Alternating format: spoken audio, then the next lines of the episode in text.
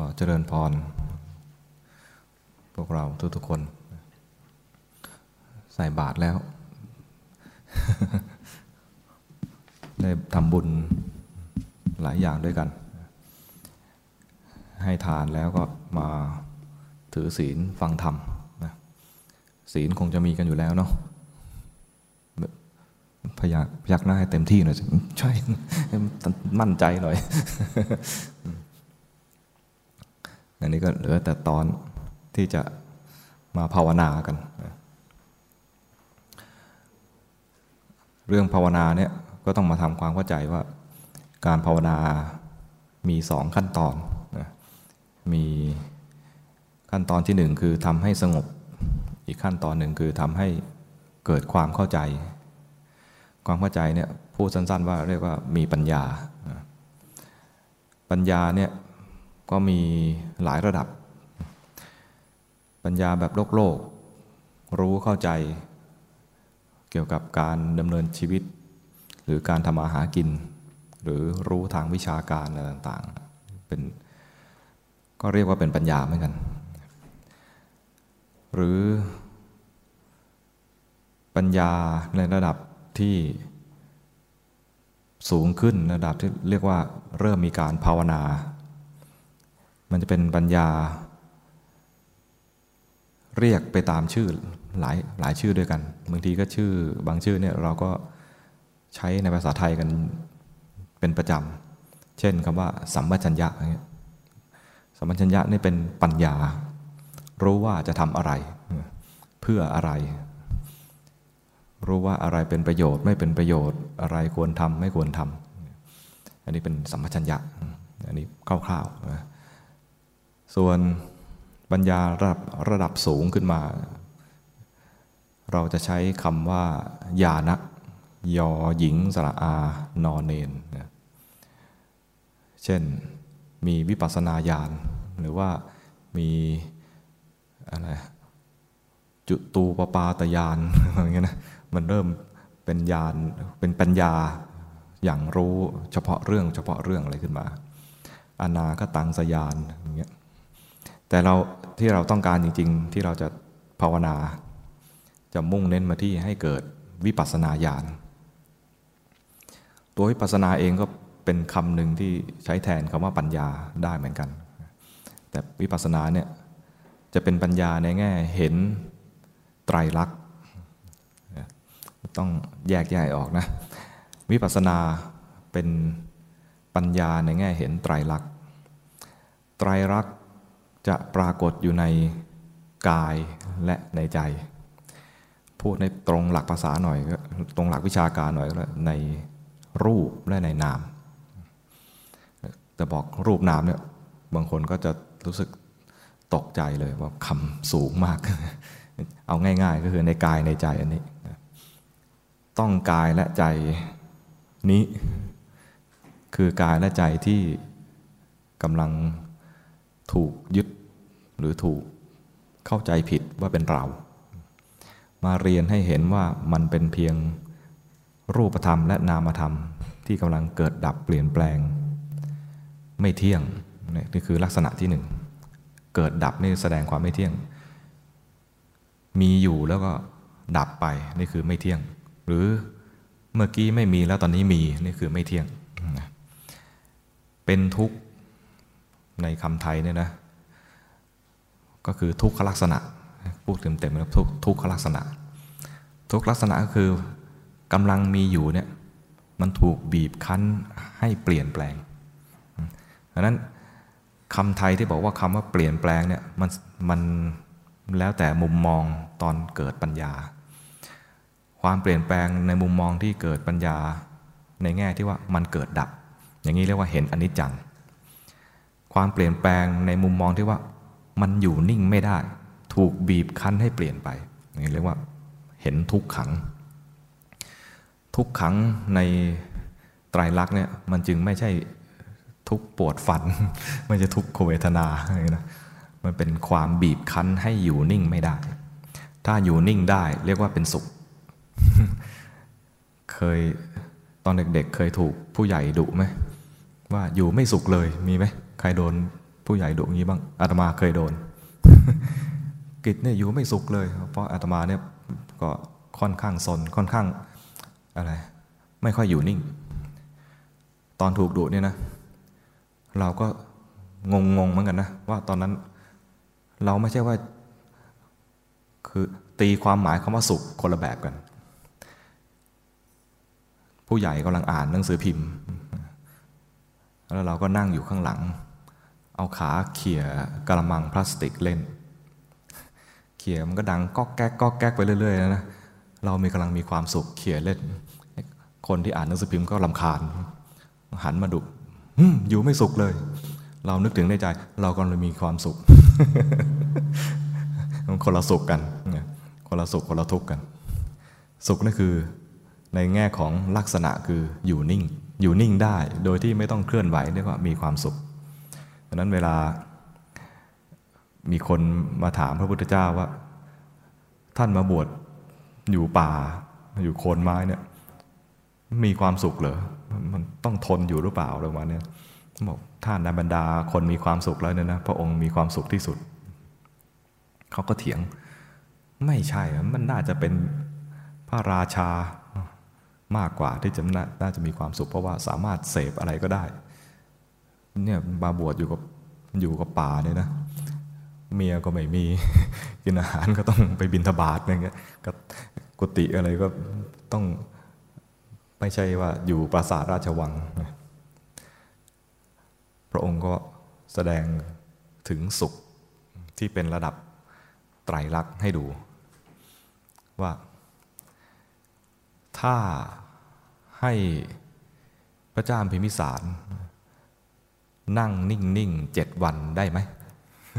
นั่งนิ่งนิ่งเจ็ดวัน นิ่งนิ่งไม่ขยับไปไหนโดยเจ็ดวันได้ไหมโอ้คงไม่ได้ คนที่ถามนะคงไม่ได้ ใครจะมานั่งนิ่งเจ็ดวัน แต่เรานั่งได้ ที่เรานั่งได้ เพราะเรามีสุข ถ้าไม่มีสุขมันจะคอยขยับมันเรียกว่าทุกขลักษณะ มีทุกขเวทนาบีบคั้น และไอ้ความบีบคั้นเนี่ยเป็นทุกขลักษณะ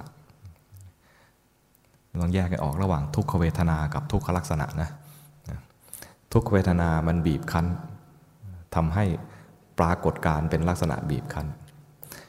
ปัญญาอีกแล้วอีกแง่หนึ่งคือมองเห็นว่าสิ่งต่างๆเนี่ยเปลี่ยนแปลงที่ว่าเปลี่ยนแปลงไปเนี่ยมันมีเหตุมีปัจจัย ไม่ได้เป็นไปตามอยาก อยากให้ได้อย่างเงี้ยเอาแต่อยากไม่เกิดผล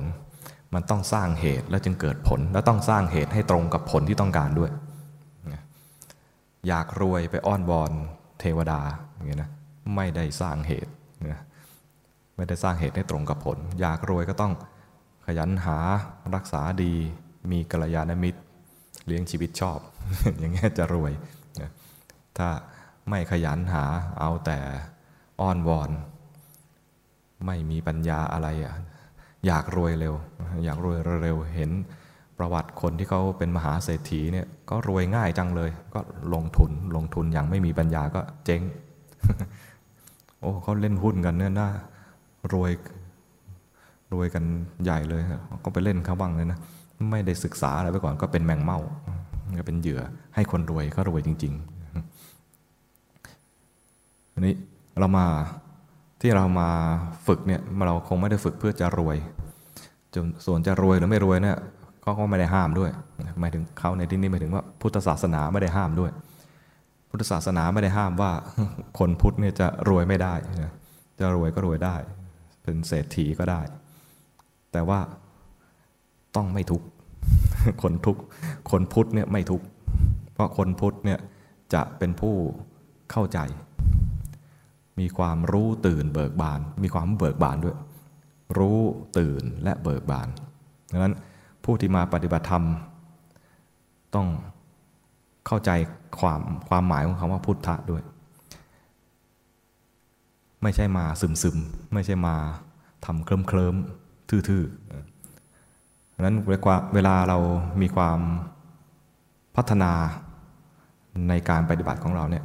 ตัววัดตัวหนึ่งคือเบิกบาน รู้แล้วต้องเบิกบาน ไม่ใช่รู้แล้วว่าตาแข็งแข็ง หมาเห็นแล้วหางจุกก้นไปเลยเงี้ยไม่ได้ นี่ก็ดุเกินไปต้องหมาเห็นแล้ว หน้ายิ้มสายหางเข้ามาเลย เคยเห็นไหมหมายิ้มเคยเห็นไหมไม่เคยเลี้ยงหมาบ้างไหมเลี้ยงเหรอไม่เคยเห็นหมายิ้มเลยเหรอแสดงว่ายังเมตตาไม่พอมันหมาไม่ยิ้ม มันต้องมีสังเกตได้เลยว่า เวลาหมามันมาหมามันดีใจ หมามันยิ้มให้เรา หางกระดิกมาเลยนี่นึกว่าในเรื่องของภาวนาต่อนะภาวนามีสองแบบที่อย่างสงบนี่คือเรียกว่าสมถะภาวนา สมถะแปลว่าสงบ ให้เกิดปัญญาเรียกว่าวิปัสสนา วิคือเป็นเป็นคำนำหน้า เพื่อให้เห็นว่ามันวิเศษหรือพิเศษขึ้นมา ปัสนะแปลว่าเห็น วิปัสนาคือเห็นแจ้ง เห็นแจ้งเนี่ยคือ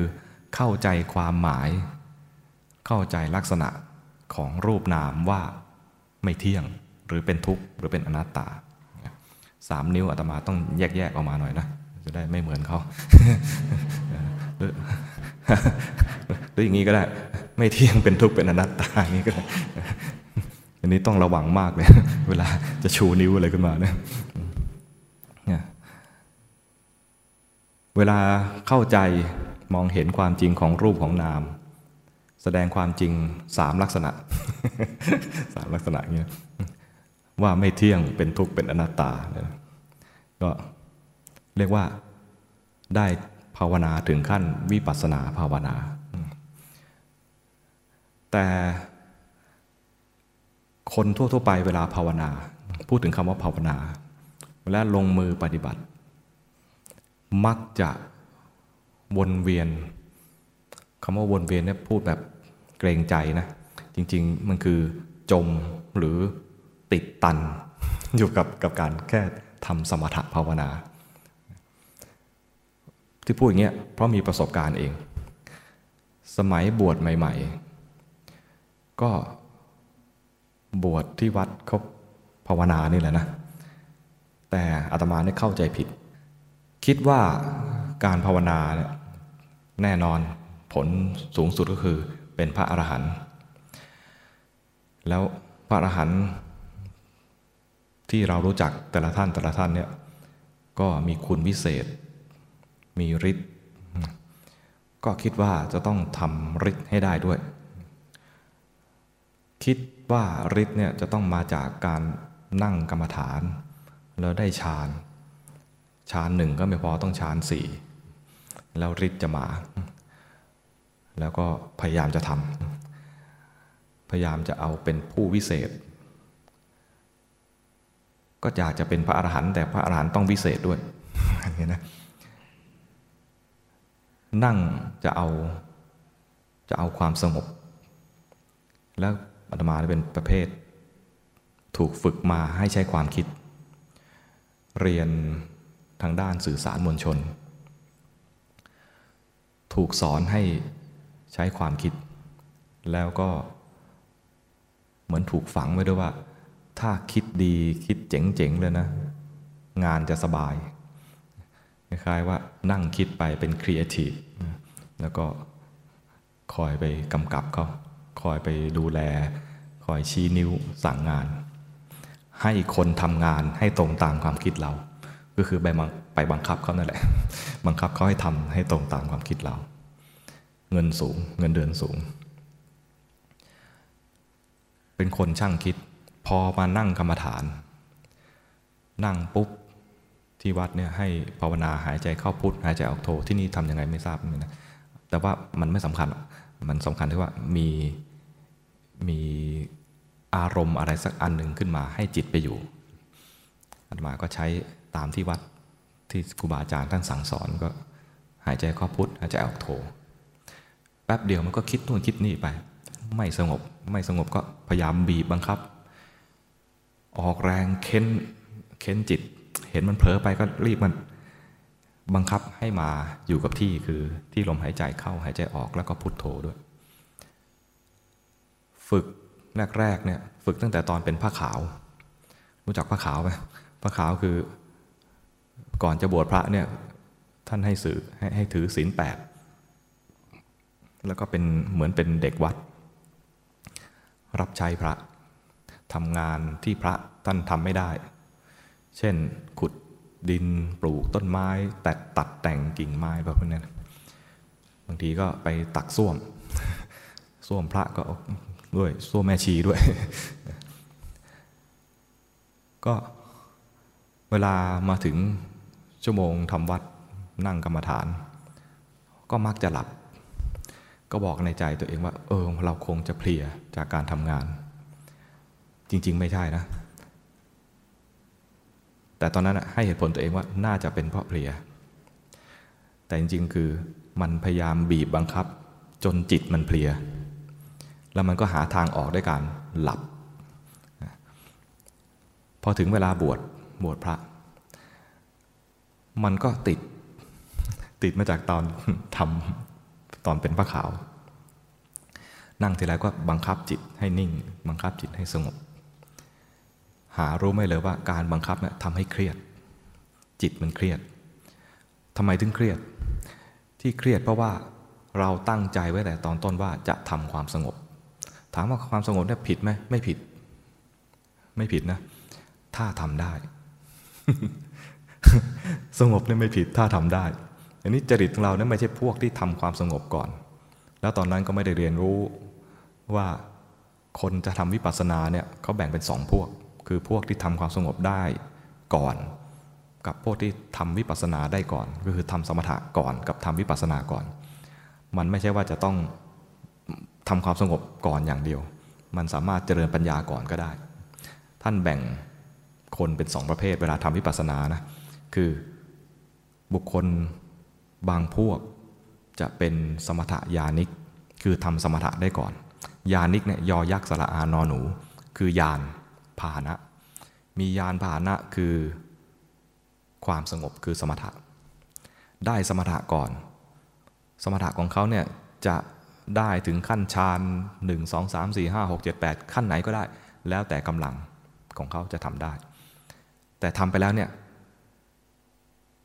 ต้องมาพิจารณาให้เกิดปัญญาคือให้เกิดวิปัสสนาภายหลัง ต้องคอยเตือนตัวเอง หรือถ้าไม่เตือนก็ต้องมีครูบาอาจารย์มาเตือน ว่าหัดเดินวิปัสสนาบ้าง ส่วนใหญ่ท่านก็จะให้มาดูผมผลเล็บฟันหนัง คือพอจิตสงบแล้วเนี่ยจะให้ดูจิตทันทีเนี่ยจิตไม่แสดงไตรลักษณ์ให้ดู เพราะจิตสงบ จิตสงบก็คือเกิดดับอยู่กับอารมณ์เดียว มันจะไม่เห็นว่ามันมีความเปลี่ยนแปลง แล้วก็มีสุขด้วยในการเข้าสมาธินั้นก็มีสุข ก็ไม่เห็นว่ามันทุกข์อะไร แล้วถ้าใครทำชำนาญ โดยเฉพาะสมถะยานนี้ก็จะทำสมถะชำนาญ ก็รู้สึกว่าจะเข้าเมื่อไหร่ก็ได้ รู้สึกฉันทำได้เงี้ยไม่รู้สึกว่าเป็นอนัตตา รู้ว่าฉันทำได้ทำเมื่อไหร่ก็ได้ จะเข้าเป็นชั่วโมงก็ได้ จึงให้มาดูกาย ให้เห็นความจริงของกายก่อน เจริญ กายกตาสติดูผมขนเล็บฟันหนัง ใครเคยสวดบ้างมีไหมกายกตาสติ เกสาโลมานะขาทันตาตาโจ เคยสวดใช่ไหมเนี่ยก็คือเอาจิตที่สงบจากการทำสมถะได้แล้ว ออกมาทำงาน ให้มันเคลื่อนไหวในการดูความจริงของกาย ความจริงเบื้องต้นก็จะเห็นว่ากายนี้ เป็นอสุภะไม่สวยไม่งาม แล้วก็พอดูไปหนักๆเข้า กายก็แสดงความจริงระดับที่ว่านอกจากจะไม่สวยไม่งามแล้ว มันจะเร่งเวลาให้ดู จะกลายเป็นซากศพ เดี๋ยวอืดขึ้นมา เดี๋ยวนอนชอนชัย เดี๋ยวยุบลงไป ค่อยๆ เป็นผุยผง จนกายนี่หายไป กายหายไปก็เหลือแต่จิตตอนนี้ก็จะมาดูจิตต่อ เห็นความจริงของจิตต่อ เห็นความจริงของจิตก็จะเห็นว่าจิตนี่เกิดดับเปลี่ยนแปลง เวลาเห็นความจริงของจิตเนี่ยจิตจะแสดงความจริงอยู่สองอย่างคือ เกิดดับเปลี่ยนแปลงรวดเร็ว กับอีกอย่างหนึ่งคือ มันเป็นไปตามเหตุตามปัจจัย ไม่ได้เป็นไปตามปรารถนาหรือตัณหาของเราคือแสดงอนิจจังกับอนัตตาให้ดูอันนี้คือเส้นทางของสมถญาณิก แต่สำหรับอาตมาคือเป็นพวกคิดมาก คิดมากเนี่ยทำสมถะยากพอทำสมถะยากเนี่ยนะแล้วเข็นตัวเองให้ไปทางสมถะนะตอนสมัยบวชแรกๆเนี่ยทำพยายามทำทางนี้ ไม่สำเร็จ ทำอยู่นาน นานที่ว่าเนี่ยสิบเก้าปี ไม่สำเร็จ จนมาศึกษาแล้วทราบว่าวิปัสสนาเนี่ยจะทำวิปัสสนาคือต้องการพ้นทุกข์เป้าหมายของพระที่บวชเนี่ยนะก็คือต้องการพ้นทุกข์ทำพระนิพพานให้แจ้ง เป็นคำขอบวชเลยนะคำขอบวชของของคนที่จะมาเข้าพิธีอุปสมบทเนี่ย จะมีคำขอบวชคือจะทำพระนิพพานให้แจ้ง เป้าหมายของเราคือพระนิพพานให้แจ้ง ตอนที่บวชมาแล้วพยายามจะทำสมถะให้ได้แล้วไม่ได้เนี่ยนะก็เริ่มท้อถอย เริ่มท้อถอย ก็เริ่มเริ่มลดเป้าตัวเอง งั้นไม่เอาละฌานอะไรก็ไม่เอาละคงไม่ได้ ก็คิดว่าตอนนั้นคิดว่าชาตินี้คงไม่มีหวัง ก็ไม่เป็นไร ก็ขอเป็นพระที่ดีก็แล้วกัน คือพระที่ดีอย่างน้อยๆต้องมีศีล แล้วก็สร้างบารมีไป ชาตินี้ฝ่าก็ไม่เป็นไร ในระหว่างนั้นเองก็มาเรียน เรียนในแง่ของวิปัสสนา พบคำสอนที่บอกว่าวิปัสสนาเนี่ยแบ่งคนเป็นแบ่งคนที่จะมาฝึกเป็นสองประเภท คือ สมถะญาณิกกับวิปัสสนาญาณิก สมถะญาณิกเนี่ยจะมีจริตประเภทว่า มีชื่อด้วยนะเรียกว่าตันหาจริต ชื่ออาจจะไม่ค่อยดีเท่าไหร่ลักษณะก็คือว่า ตันหาเนี่ยมันคล้ายๆ มีราคะ คือมีความพอใจ ถ้าได้อารมณ์ที่ถูกใจ จิตจะไปอยู่กับอารมณ์นั้นได้นานพอจิตอยู่กับอารมณ์ได้นานก็จะทำสมถะได้ อีกพวกหนึ่งไม่ใช่ไม่ใช่ตัณหาจริต เป็นพวกทิฏฐิจริต จิตเนี่ยมีลักษณะประมาณชอบคิดชอบนึกปรุงแต่ง ชอบติใครเป็นช่างติบ้างชอบติชอบวิพากษ์วิจารณ์ชอบแสดงความเห็น โดยเฉพาะอาตมาเนี่ยนอกจากจะชอบแสดงความเห็นแล้ว แม้เขาไม่ขอก็จะแสดงความเห็น ประมาณว่าเผือก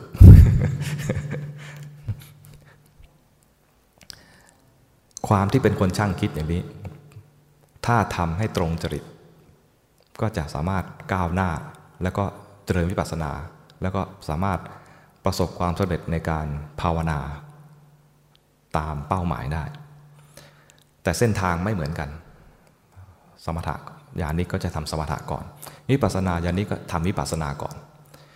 วิธีทำวิปัสสนาของวิปัสสนาญาณิกก็คือทำสมถะเหมือนกัน งงไหมทำสมถะเหมือนกัน แต่วิปัสสนาญาณิกเนี่ยนะทำสมถะ แต่ไม่หวังสงบ เพราะหวังไม่ได้ ลองมาแล้ว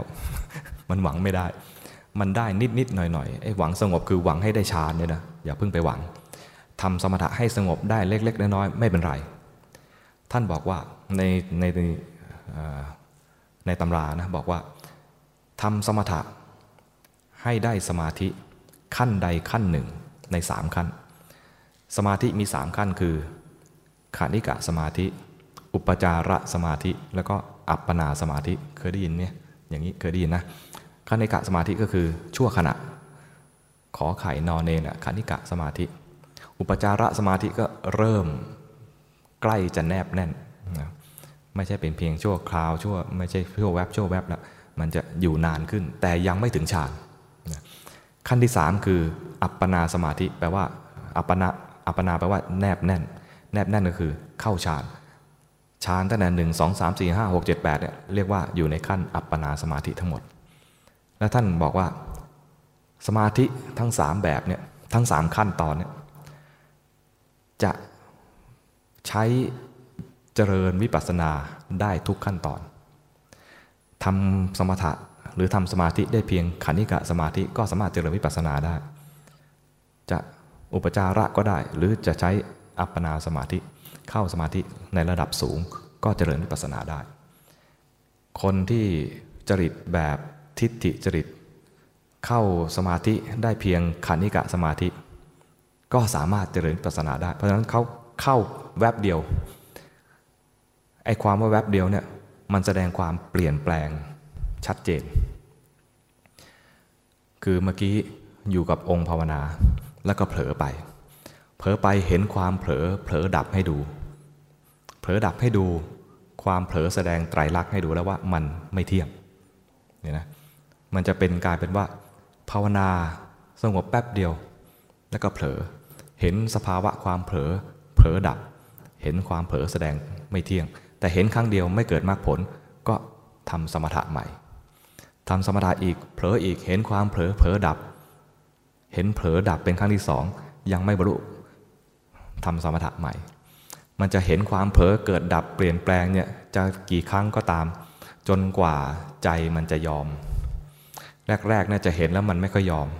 คือมันจะคอยแทรกแซง มันจะคอยแทรกแซง เห็นว่า เอ๊ะไม่ไม่น่าเผลอเลย อยากสงบก็รีบดึงกลับมา อันนี้ก็คือทำไม่ถูก สมาธิเนี่ยถ้าเราทำแค่เห็นความเผลอแล้วรีบดึงกลับมารีบแก้ไขนะมันยังไม่ขึ้นวิปัสสนาจริง มันยังไม่ขึ้นวิปัสสนาจริง เพราะวิปัสสนาเนี่ยจะภาวนาเพื่อเห็นความจริงของสภาวะ นั้นจะเห็นความจริงของสภาวะ ต้องดูเฉยๆ ไม่ใช่เข้าไปเปลี่ยนแปลงมัน ถ้าเข้าไปเปลี่ยนแปลงมันนะ มันจะไม่เห็นความจริงว่า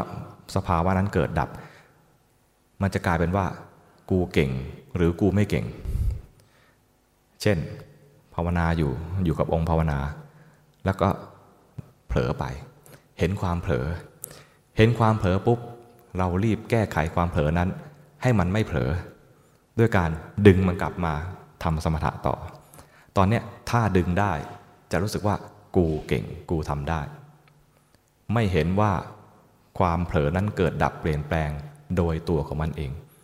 หรือว่าไม่เห็นว่าความเผลอเป็นความเผลอแต่เห็นว่ากูเผลอนึกออกไหมเห็นว่ากูเผลอกูยอมไม่ได้ กูต้องรีบแก้ไขจิตของกูกลับมาให้สงบให้ได้ อย่างนี้ขันห้าไม่แยกออกมาเลย ชีวิตยังเป็นกูอยู่นั่นเอง แต่ถ้าภาวนาให้ตรงก็คือเห็นความเผลอเมื่อกี้ภาวนาเป็นสมถะอยู่นะว่าเผลอไปคือมันลืม ลืมสมถะแล้ว เผลอไป เห็นความเผลอ ถ้าเห็นความเผลอเฉยเฉยความเผลอก็จะเป็นความเผลอ ไอ้ใจที่เห็นก็เป็นใจที่เห็น มันจะเห็นเลยว่ามันมีสองตัวประกอบกันอยู่ในขณะนั้น คือสิ่งหนึ่งถูกรู้อีกสิ่งหนึ่งเป็นตัวผู้รู้ อย่างนี้เรียกว่าทำสมาธิที่ถูกต้องและเป็นทางที่จะไปเจริญวิปัสสนา ที่ต้องบอกว่าเป็นสมาธิที่ที่ถูกต้อง เพราะว่าสมาธิมันมีทั้งที่ถูกต้องและยังไม่ถูก สมาธิที่ใช้ไม่ได้เลยก็คือสมาธิที่ทำแล้วเคลิ้มแล้วก็เครียดมีสองอย่าง สมาธิที่ทำแล้วเคลิ้มก็คือนั่งนั่งแล้วก็เบลอหลับเนี่ยนะอย่างนี้สมาธิอย่างนี้ใช้ไม่ได้ จริงๆไม่อยากเรียกสมาธิด้วยซ้ำไป คือนั่งหลับ สมาธิอย่างที่สองก็คือนั่งแล้วเครียด รู้จักเครียดไม่เครียด เครียดนี่ก็คือ อยากสงบแล้วมันไม่สงบก็รีบดึงกลับมา แล้วเดี๋ยวก็ไปอีกแล้วใครเคยเป็นอย่างนี้บ้างมันอยู่ในใจตัวเองนะอนามาเป็นบ่อยเลยไปอีกแล้วคือเราตั้งเป้าหมายว่าต้องสงบ แล้วมันดันไม่สงบไอ้ที่ดันไม่สงบคือรู้สึกว่ากูไม่สงบด้วย มันจะเครียดหนักไปเลยว่า กูทำไม่ได้กูพลาดอีกแล้วทำไมไม่ได้วะคนอื่นก็นั่งนิ่ง แล้วก็นั่งดูเหมือนสงบ นั่งเครียดอยู่เหมือนกันเนี่ยถ้านั่งถ้านั่งกรรมฐาน แล้วตั้งเป้าหมายเพียงแค่ว่าจะเอาความสงบเลยนะแล้วดันแล้วเราเป็นพวกที่มันไม่ใช่กลุ่มสมถะญาณิก หรือยังไม่ได้อารมณ์ที่ถูกจริตกับเราเนี่ยนะเราก็จะตกอยู่ในอารมณ์ สสมถะผิดผิดสองแบบคือนั่งหลับแล้วก็นั่งเครียด สมาธิที่ถูกมีสองแบบ แบบหนึ่งคือถูกในลักษณะที่ว่าได้สมถะกรรมฐานที่ถูกต้อง คือจิตรวมอยู่กับอารมณ์อะไร ได้นิ่งนิ่งนานนานและได้เกิดสมาธิเป็นลำดับไปคือคณิกะสมาธิ อุปจารสมาธิและก็อัปปนาสมาธิ แต่ การที่เข้าเนี่ยมันจะเป็นการที่จิตเข้าไปรวมอยู่กับอารมณ์เนี่ยนะฟังไว้ก่อนนะจิตเข้าไปรวมอยู่กับอารมณ์ ภาษาบาลีเรียกว่า อารัมมณูปนิชฌานมันไปเพ่งอารมณ์ เข้าไปรวมอยู่กับอารมณ์ สมาธิที่ถูกต้องอีกแบบหนึ่งทำเพื่อเจริญวิปัสสนา แบบแรกเราทำสมถะแบบที่สองทำเพื่อเจริญวิปัสสนา แบบแรกจิตไหลไปรวมอยู่กับอารมณ์ แบบที่สองเนี่ยจิตไม่ไหลไปรวมอยู่กับอารมณ์ จิตตั้งมั่นอยู่ที่จิต เห็นอารมณ์ถูกรู้และจิตเป็นผู้รู้ จิตอย่างนี้เรียกว่าจิตตั้งมั่นจิตแบบที่จิตเป็นสมาธิแบบไหลไปรวมอยู่กับอารมณ์เลยนะเรียกว่าทำสมถกรรมฐานไม่ตั้งมั่นยังไม่ตั้งมั่น แต่จิตที่เจริญวิปัสสนาคือจิตไม่ไหลไปรวมอยู่กับอารมณ์ มันจะเป็นประมาณว่ามีสิ่งหนึ่งถูกรู้ และขณะที่มีสิ่งหนึ่งถูกรู้นะจิตเป็นผู้รู้โดยไม่ไหลไปรวมอยู่กับสิ่งที่ถูกรู้นั้น อย่างนี้จึงจะเป็นสมาธิที่ถูกต้อง และก็เป็นคำแปลของสมาธิด้วย สมาธิแปลว่า ตั้งมั่น ส่วนที่ว่าไปรวมอยู่กับอารมณ์แล้วนะมันเป็นคำของเป็นคำที่ใช้แปลเรียกว่า สมถะจิตสงบอยู่กับอารมณ์ดังนั้นสมาธิไม่ได้แปลว่าสงบ สมาธิแปลว่าตั้งมั่น เพราะที่เราฝึกเรียนสามอย่างคือ ศีลสิกขา จิตสิกขาและปัญญาสิกขา แล้วเราก็เรียกสั้นๆว่า ศีลสมาธิปัญญาเนี่ยนะต้องแปลคำว่าสมาธิให้ถูกต้องด้วยว่า คือต้องการให้จิตตั้งมั่น ไม่ใช่ทำสมาธิแบบเครียดแบบเคลิ้มอันนี้ผิดแน่ๆหรือไม่ใช่เพียงแค่จิตไปไหลรวมอยู่กับอารมณ์ นิ่งๆเฉยๆอันนี้เป็นสมาธิที่ถูกก็จริงแต่เอาไว้พัก แล้วบางทีก็อาจจะมีมีความรู้ความเห็นที่เรียกว่ามีอภิญญา เกิดมีฤทธิ์อาจจะครบทั้ง 6 อย่างหรืออาจจะไม่ครบก็ได้ อย่างที่เวลาเราดูไม่ใช่ดูไปอ่านประวัติครูบาอาจารย์เนี่ยบางทีท่านทำสมาธิแล้วท่านก็มีอะไรพิเศษพิเศษของท่านอย่างเงี้ยก็สามารถทำได้เพราะว่าทำอารามมณูปนิชฌานอย่างนี้ได้ แต่ถ้าจะทำวิปัสสนา มันต้องทำสมาธิแบบที่จิตตั้งมั่น จิตตั้งมั่นเนี่ยคือจิตไม่ไหลไปหาอารมณ์ อธิบายเป็นภาษาเนี่ยดูเหมือนง่าย แต่เอาจริงๆเนี่ยมันก็ยากเหมือนกัน คือเวลาลงมือปฏิบัติเนี่ยนะพออธิบายอย่างนี้ไปเนี่ยคนลงมือปฏิบัติก็อ้าวจิตไม่ไหลอยู่กับอารมณ์เหรองั้นฉันก็แยกเลยเดี๋ยวนี้เลย ประมาณว่าดึงดึงความรู้สึกออกไป เหมือนเป็นดาวเทียม แล้วก็มอง มองร่างกายกำลังนั่งกำลังหายใจ อย่างนี้ก็ไม่ใช่ มันไม่ใช่ตั้งใจอย่างนั้น วิธีทำจิตตั้งมั่น ถ้าคนทำฌานได้ ก็จะทำฌานที่สองละวิตกวิจารและจะมีโอกาสได้จิตตั้งมั่น แต่ไม่ใช่เสมอไป เพราะรู้จักอาราลดาบท อุทกดาบทไหมคงไม่เคยเห็นหน้าแต่คงได้ยินชื่อนะอาราธดาบท อุตกดาบทเนี่ยคืออาจารย์สมัยที่เจ้าชายสิทธัตถะออกบวชแล้วก็ไปเรียนด้วยสองท่านเนี่ยสอนให้เจ้าชายสิทธัตถะทำฌาน ท่านแรกเนี่ยสอนให้ทำถึงฌานขั้นที่ 7 คือถึงอรูปฌาน ท่านที่สองทำถึงฌานขั้นที่ 8 คือถึงเนวสัญญานาสัญญายตนะ แสดงว่าก็ต้องทำได้ทุกขั้นเลย ตั้งแต่ฌานหนึ่งสองสามสี่ซึ่งเป็นรูปฌานแล้วก็สี่ห้าหกเจ็ดแปดก็ซึ่งเป็นอรูปฌานแต่ฤาษีทั้งสองท่านนั้น ไม่บรรลุมรรคผล นี่เป็นเป็นคำอธิบายหรือเป็นตัวอย่างง่าย ๆ ที่เห็นว่าสมาธิมันไม่ใช่ว่าทำแล้วจะเกิดจิตที่ถูกต้องเสมอไป ไม่เกิดจิตตั้งมั่น เพราะเขาทำแบบรวมอยู่กับอารมณ์ แล้วก็ได้ฌานหนึ่งสองสามสี่ห้าหกเจ็ดแปดส่วนจิตตั้งมั่นเนี่ยก็ทำได้ถึงขั้นฌานหนึ่งสองสามสี่ห้าหกเจ็ดแปดเช่นเดียวกัน แต่มันมีอารมณ์คนละอย่าง มีอารมณ์คนละอย่างฌานแบบมีแบบทำสมถะอย่างเดียวเนี่ยจิตจะอยู่กับอารมณ์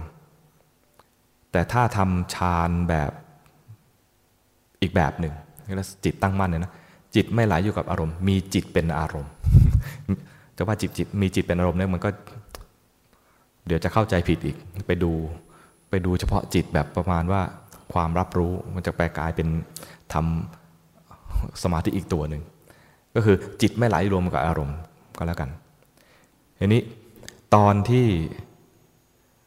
เจ้าชายสิทธัตถะไปเรียนอยู่กับฤาษีสองท่านเนี่ยดาวปทั้งสองท่านเนี่ยนะ มารไม่กวนเลย พญามารไม่กวนเลย พญามารเนี่ยกวนตอนที่ตอนออกบวชครั้งหนึ่ง เห็นว่าถ้าเจ้าชายสิทธัตถะออกบวชเนี่ยนะจะมีโอกาสบรรลุเป็นพระสัมมาสัมพุทธญาณเป็นพระพุทธเจ้า ก็เลยขัดขวางเอาไว้ อย่าบวชเลย อีกเจ็ดวันจะจะเป็นพระเจ้าจากักรพรรดิแล้วอย่าอย่าบวชเลย เจ้าชายสิทธัตถะบอกอย่ามาขวางเรา เราจะไป ที่มาขวางเพราะว่าเห็นว่าการออกบวชเนี่ยเป็นทางที่ถูกต้องของเจ้าชายสิทธัตถะจะไปบรรลุมรรคผลเพราะนั้นต้องขวาง แต่พอออกบวชแล้วไปเรียนอยู่กับอาราธนาบทกับอุตกาดอาบท มารไม่กวนเลย เพราะว่ามารมารเองก็ฉลาด รู้ว่าไปทำอย่างเงี้ยไม่ไม่บรรลุหรอก ไปทำอย่างเงี้ยไม่บรรลุหรอก ไม่กวนเลย ออกจากดาบททั้งสองมาทรมานตัวเอง มารก็ไม่กวนเลยบอกทรมานเพอไงก็ไม่บรรลุหรอก แล้วพอเลิกทรมานตนเอง เลิกทำทุกรกิริยา มาระลึกได้ว่าตอนเด็กๆเเคยทำสมาธิตัวหนึ่งไม่เหมือนกับที่เรียนกับท่านดาบททั้งสอง แล้วเกิดระลึกได้ว่า สมาธิแบบนี้น่าจะถูกล้วเดี๋ยวเราจะไปนั่งกรรมฐาน นั่งสมาธิแบบนี้ แบบที่เคยทำตอนเด็กๆ แสดงว่าสมาธิตอนเด็กๆ ที่เจ้าชายสิทธัตถะทำกับสมาธิที่ไปเรียนกับดาบททั้งสอง ไม่เหมือนกันนะมันจึงมีสมาธิสองแบบ สมาธิแบบอารัมมณูมิติฌานคือสมาธิแบบฤาษีดาบท กับสมาธิแบบที่เจ้าชายสิทธัตถะเคยทำใต้ต้นว่าในวันแรกนาขวัญ ตอนเด็กๆ เรียกว่าลักขณูปนิชฌานลักขณูปนิชฌานคือสมาธิที่ทำแล้ว จิตไม่ไหลไปรวมอยู่กับอารมณ์ จิตตั้งมั่นขึ้นมา พร้อมที่จะเจริญวิปัสสนา เพียงแต่ว่าตอนเด็กท่านไม่เจริญวิปัสสนาต่อ ท่านมาระลึกได้แล้วเห็นว่าสมาธิแบบนั้นต่างหาก ที่จะพาให้เกิดโพธิญาณได้ คือเห็นความจริง พอตั้งใจอย่างนี้รับย่าจากพราหมณ์ชื่ออะไรนะ โสติพราหมณ์แล้วก็มาเลือกที่นั่งใต้ต้นโพแล้วพอระลึกว่าจะทำสมาธิแบบที่เคยทำตอนเด็ก พอจะทำตรงนั้นเท่านั้นเองพอตั้งใจจะทำอย่างนั้น มารมาเลย เพราะมารู้ว่าถ้าทำสมาธิแบบนี้อ้าวเดี๋ยวมันจะเริญวิปัสสนาแล้ว เดี๋ยวจะบรรลุเป็น ระพุทธเจ้าแล้วจะหลุดพ้นจากอำนาจของตนเองไปล้วมารยอมไม่ได้มารเป็นพวกขี้อิจฉา ใครขี้อิจฉาบ้างมีไหมผู้ชายก็เป็นได้นะ มีนางอิจฉากับนายอิจฉา มารเนี่ยเป็นพวกขี้อิจฉา ไม่ปรารถนาให้คนอื่นได้ดีเกินกว่าตนเพราะฉะนั้นถ้าเราเริ่มอิจฉาขึ้นมาให้รู้สึกเลยว่า นี่เราจะเป็น ฝักฝ่ายของมารนะนะระวังให้ดีนะมารเห็นแล้วว่าจะทำสมาธิแบบนั้น จะบรรลุแน่ ๆ ไม่นานด้วย งั้นต้องรีบมาระดมพลมาใหญ่เลย ไม่รู้ว่าใช้ทวิตเตอร์หรือเปล่านะ แต่คงไม่ได้ใช้ เพราะว่าสมัยนั้นไม่มี แล้วก็คงใช้จิต เรียกเรียกสมุนมา เรียกสมุนมารวมกัน แล้วก็ทวงที่นั่ง ทีแรกก็มาใช้ฤทธิ์นะนะใช้ฤทธิ์ก่อน ใช้ฤทธิ์ใช้ควัน เหมือนเดี๋ยวนี้เมืองไทยกำลังโดน PM 2.5 ใช่ไหมมาใช้ควันมากวนพอควันมาไม่สามารถทำอะไรกับเจ้าชายสิทธัตถะได้ ก็ไฟเอาไฟเอาอาวุธอะไรมา กลายเป็นดอกไม้หมดเลย เห็นว่าใช้ฤทธิ์ไม่ได้คราวนี้ก็ใช้เสียงข้างมาก ใช้เสียงข้างมาก มาตอนมารมาเนี่ยนะเทวดาตอนตอนก่อนมารจะมาเนี่ย พระพุทธเจ้า ตอนนั้นยังไม่ใช่พระพุทธเจ้านะเป็นเจ้าชายจิตตะเนี่ยนั่งโคนโพเนี่ยเทวดารู้เลยว่า คืนเทวดาก็จะรู้นะคคืนเนี้ยต้องได้แน่ๆเทวดาทั้งหลายเนี่ยมาขอเป็น ประจักษ์พยาน ขอดูสักหน่อยเถอะเวลาพระพุทธเจ้าตรัสรู้เนี่ยจะเป็นยังไงนะ ขอดูประมาณไลฟ์สด ก็มีเทวดามากมายเลย ห้อมล้อมพระองค์ แต่พอมารมานะเทวดามีลักษณะอย่างหนึ่งคือ ขี้กลัว พอกลัวปุ๊บนะ สติก็น้อย เทวดานะ ความกล้าหาญน้อย สติน้อย พอเห็นมารมาตกใจ แล้วหนีออกไปสุดขอบจักรวาลเลยแสดงว่ากลัวมาก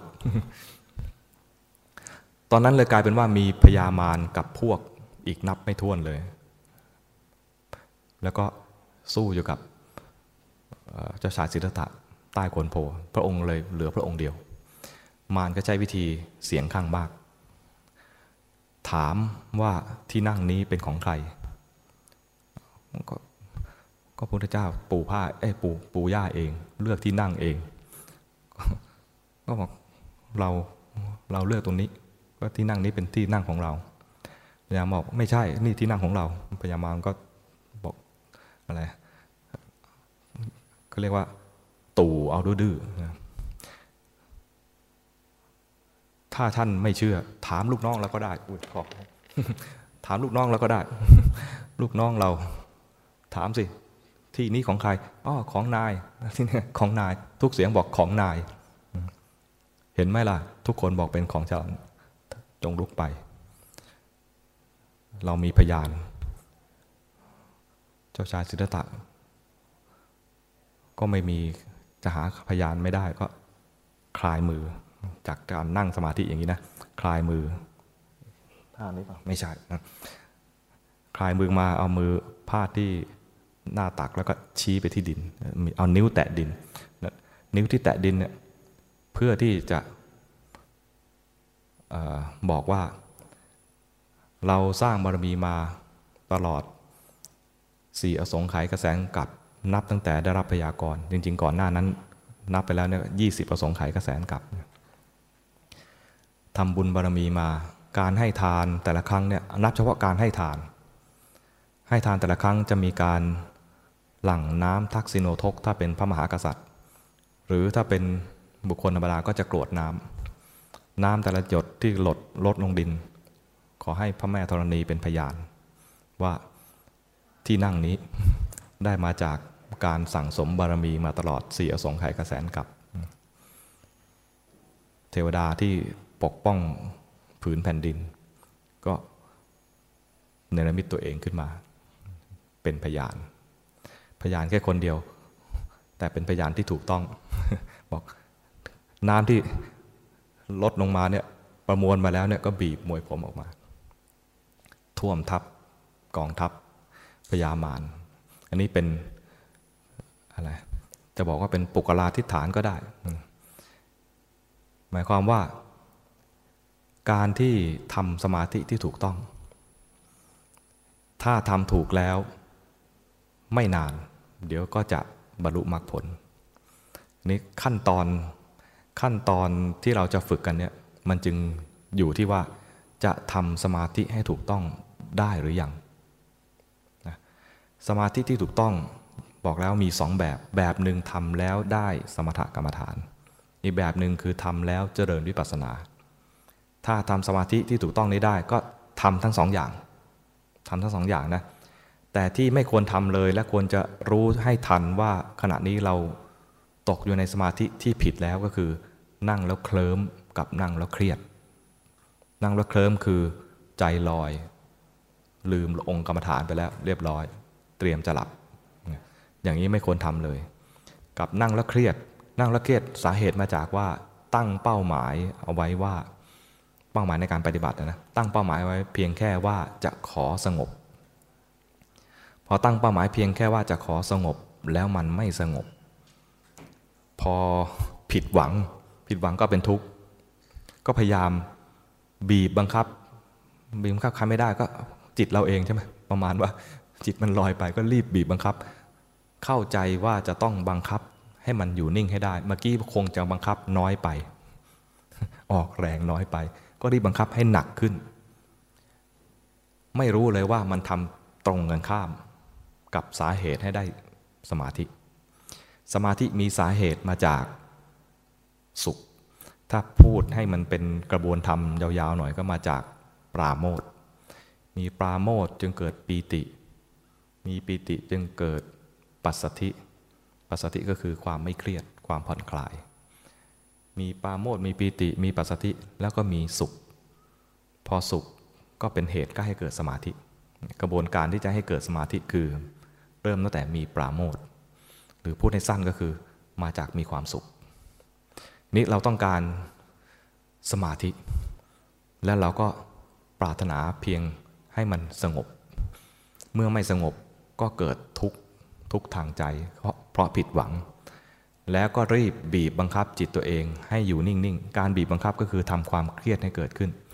กระบวนธรรของมันไม่ใช่ไปเพื่อให้เกิดสมาธินึกออกไหม มันไปทำทุกข์ให้เกิดขึ้น มันเป็นตรงกันข้ามเลย สมาธิที่ถูกต้องมันจะมาจากสุข เพราะฉะนั้นเวลาจะทำสมาธิ ถ้าเราประเมินตัวเอง ว่าเราเนี่ยอาจจะเป็นไม่ใช่พวกสมถะญาณิกเนาะเราเนี่ยลองมานานแล้ว มันไม่สงบถึงฝังฝันกับเขาสักทีวันนี้เราลองประเมินตัวเองว่า งั้นเราน่าจะเป็นพวกวิปัสสนาญาณิก วิปัสสนาญาณิกก็ต้องยังต้องทำสมถะอยู่ แต่ทำสมถะของวิปัสสนาญาณิกเนี่ยทำเพียงเพื่อเป็นเครื่องเปรียบเทียบว่าความไม่สงบเป็นยังไงทำความสงบไปอย่างหนึ่งดูลมหายใจสมมตินะดูลมหายใจเข้าพุทหายใจออกโท มันจะเข้าพุทออกโทอยู่ได้เท่าไหร่ มันก็ได้สมถะเท่านั้น แล้วพอมันลืมพุทโธไป มันไปคิดเรื่องอื่น ไอ้ตอนที่คิดเรื่องอื่น มันจะรู้ได้ง่ายมาก เพราะมันไม่ใช่พุทโธแล้วนึกออกไหมก็เป็นเพียงแค่เครื่องเทียบ หายใจเข้าพุทหายใจออกโทนี่เป็นเพียงเครื่องเทียบว่า ถ้าอยู่กับพุทโธคือทำสมถะ ถ้าลืมจากพุทโธคือเผลอ เราก็รู้เพียงแค่ว่าเมื่อกี้เผลอ การรู้ว่าเมื่อกี้เผลอ มันได้สติ เรียกว่าสติเห็นจิต ถ้าเรียกเป็นศัพท์รู้ๆหน่อยตามมหาสติปัฏฐานสูตรก็คือ มีจิตตานุปัสสนาสติปัฏฐาน ในจิตตานุปัสสนาสติปัฏฐานเนี่ยพระพุทธเจ้าสอนไว้ว่าพิสูจน์ทั้งหลาย จิตมีราคะก็รู้ว่ามีราคะ จิตไม่มีราคะก็รู้ว่าไม่มีราคะ จิตมีโทสะก็รู้ว่ามีโทสะ จิตไม่มีโทสะก็รู้ว่าไม่มีโทสะ จิตมีโมหะก็รู้ว่าไม่มี ก็ไปจิตมีโมหะก็รู้ว่ามีโมหะ จิตไม่มีโมหะ ก็รู้ว่าไม่มีโมหะ จิตฟุ้งซ่านก็รู้จิตหดหูก็รู้นะคือแค่รู้ และสิ่งที่รู้นั่นอะประมวลดูแล้ว ประมาณว่า รู้สิ่งที่ไม่ดี ราคะโทสะโมหะไม่ดี ฟุ้งซ่านไม่ดี หดหูไม่ดี แต่รู้ปุ๊บดีพอดี มีราคะเกิดขึ้นรู้ปุ๊บรู้เฉยเฉย ไม่คิดแก้ไข ไม่คิดจะบีบบังคับ ไม่คิดจะปรับปรุงอะไรมันแค่รู้เฉยเฉยตอนรู้เฉยเฉยราคะดับแล้วนึกออกไหมจิตที่กำลังมีราคะเนี่ยสมมติเห็นใครดี ใครอยากให้พระมีราคะด้วย เอาใหม่ดีกว่า เห็นอะไรดี สมมติสมมติกันแล้วกันนะสมมติ โยมเห็นเห็น เห็นโยมกวีก็แล้วกัน ขอยืมหน่อยนะขอยืมขอยืมนะมองเห็นโยมกวี เกิดราคะ คนอะไรชื่อก็เพราะ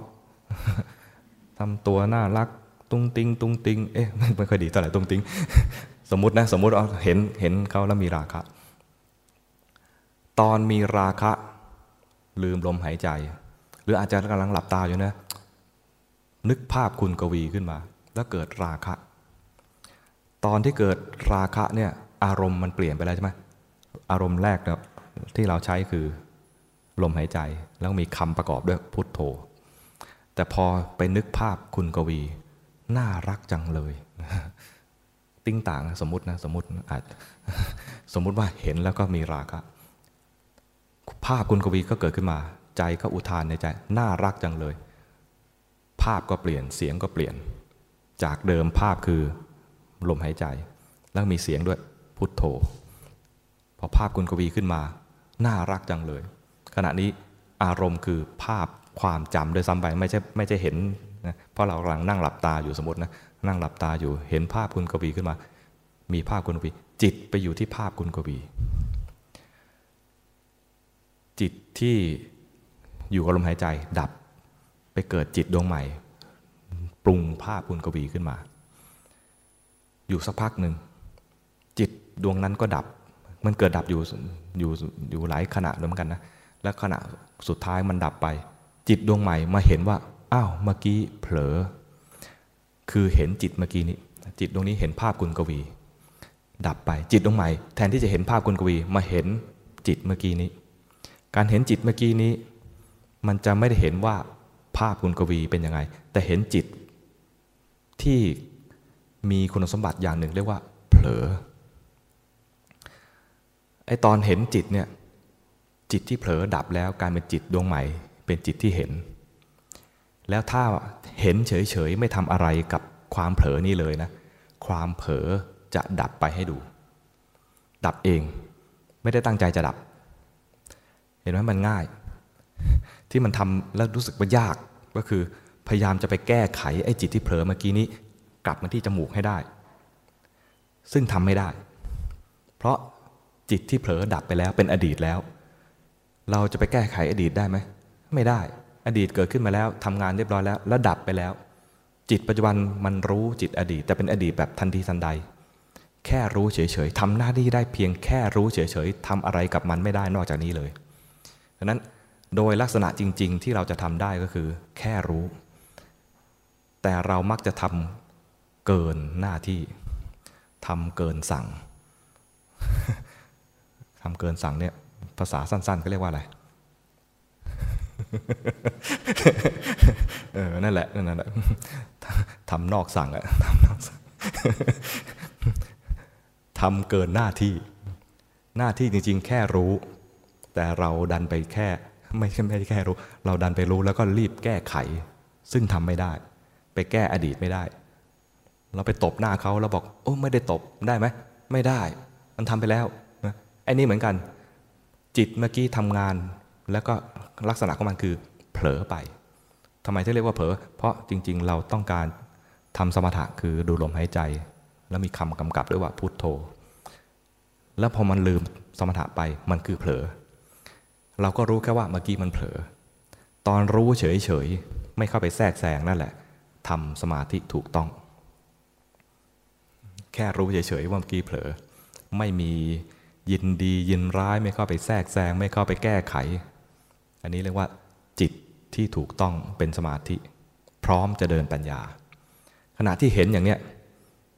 บางทีก็จะเห็นว่าความเผลอถูกรู้ จิตขณะนี้ไม่ไหลไปหา ความเผลอด้วย ถ้าทำได้อย่างนี้เรียกว่าจิตตั้งมั่นขึ้นมา เห็นความเผลอถูกรู้ใจเป็นผู้รู้ ใจเป็นผู้รู้เนี่ยนะตามประสบการณ์และตาม ที่ได้ยินได้ฟังได้สัมภาษณ์กันมา มันจะไม่ค่อยเห็นจิตที่เป็นผู้รู้ ความรู้สึกของผู้ภาวนานะจะเห็นประมาณว่าสิ่งหนึ่งถูกรู้ เช่น เห็นความโกรธ ความโกรธถูกรู้ เห็นกายกายถูกรู้มีใจเป็นผู้รู้เนี่ยคล้ายๆ มันแยกขันห้าที่เคยรวมเป็นกู กลายเป็นสภาวะตามที่มันเป็นจริง ๆ เห็นกายเป็นกายและมีใจเป็นผู้รู้ เห็นกายถูกรู้ ก็แยกระหว่างกายกับจิตที่เป็นผู้รู้ เวลามีสุขหรือมีทุกข์ เช่นมีทุกข์ขึ้นมาเห็นทุกข์ทุกขเวทนานะทุกเวทนาเป็นสิ่งสิ่งหนึ่งถูกรู้ ในขณะที่เห็นสิว่าทุกเวทนาถูกรู้ มันก็มีจิตผู้รู้อยู่ต่างหากเพราะมันเกิดพร้อมกันนึกออกไหมเวทนาก็แยกออกมา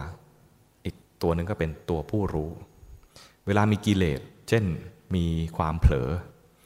ความเผลอก็เป็นสิ่งหนึ่งที่เกิดขึ้นถูกรู้ ขณะที่สิความเผลอถูกรู้ จิตก็เป็นผู้รู้อยู่ต่างหาก แต่ตอนที่เผลอจริงๆเนี่ยมันไปรู้อย่างอื่น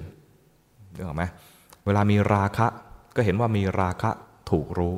ขณะขณะที่เห็นว่ามีราคะถูกรู้ก็มีจิตผู้รู้อยู่ต่างหาก แต่ตอนที่มีราคะจริงๆเนี่ยจิตไปรู้คุณกวี ไปรู้คุณกวี มันก็ไม่รู้เลยว่ามีคุณกวีถูกรู้มีจิตกำลังเผลอไม่เห็นเลย เห็นว่าคุณกวีน่ารักจังเห็นไหมว่าตอนที่เผลอจริงๆเนี่ยมันไม่แยกรูปแยกนามไม่แยกธาตุแยกขันธ์อะไร แต่ตอนที่มีสมาธิที่ถูกต้องนะ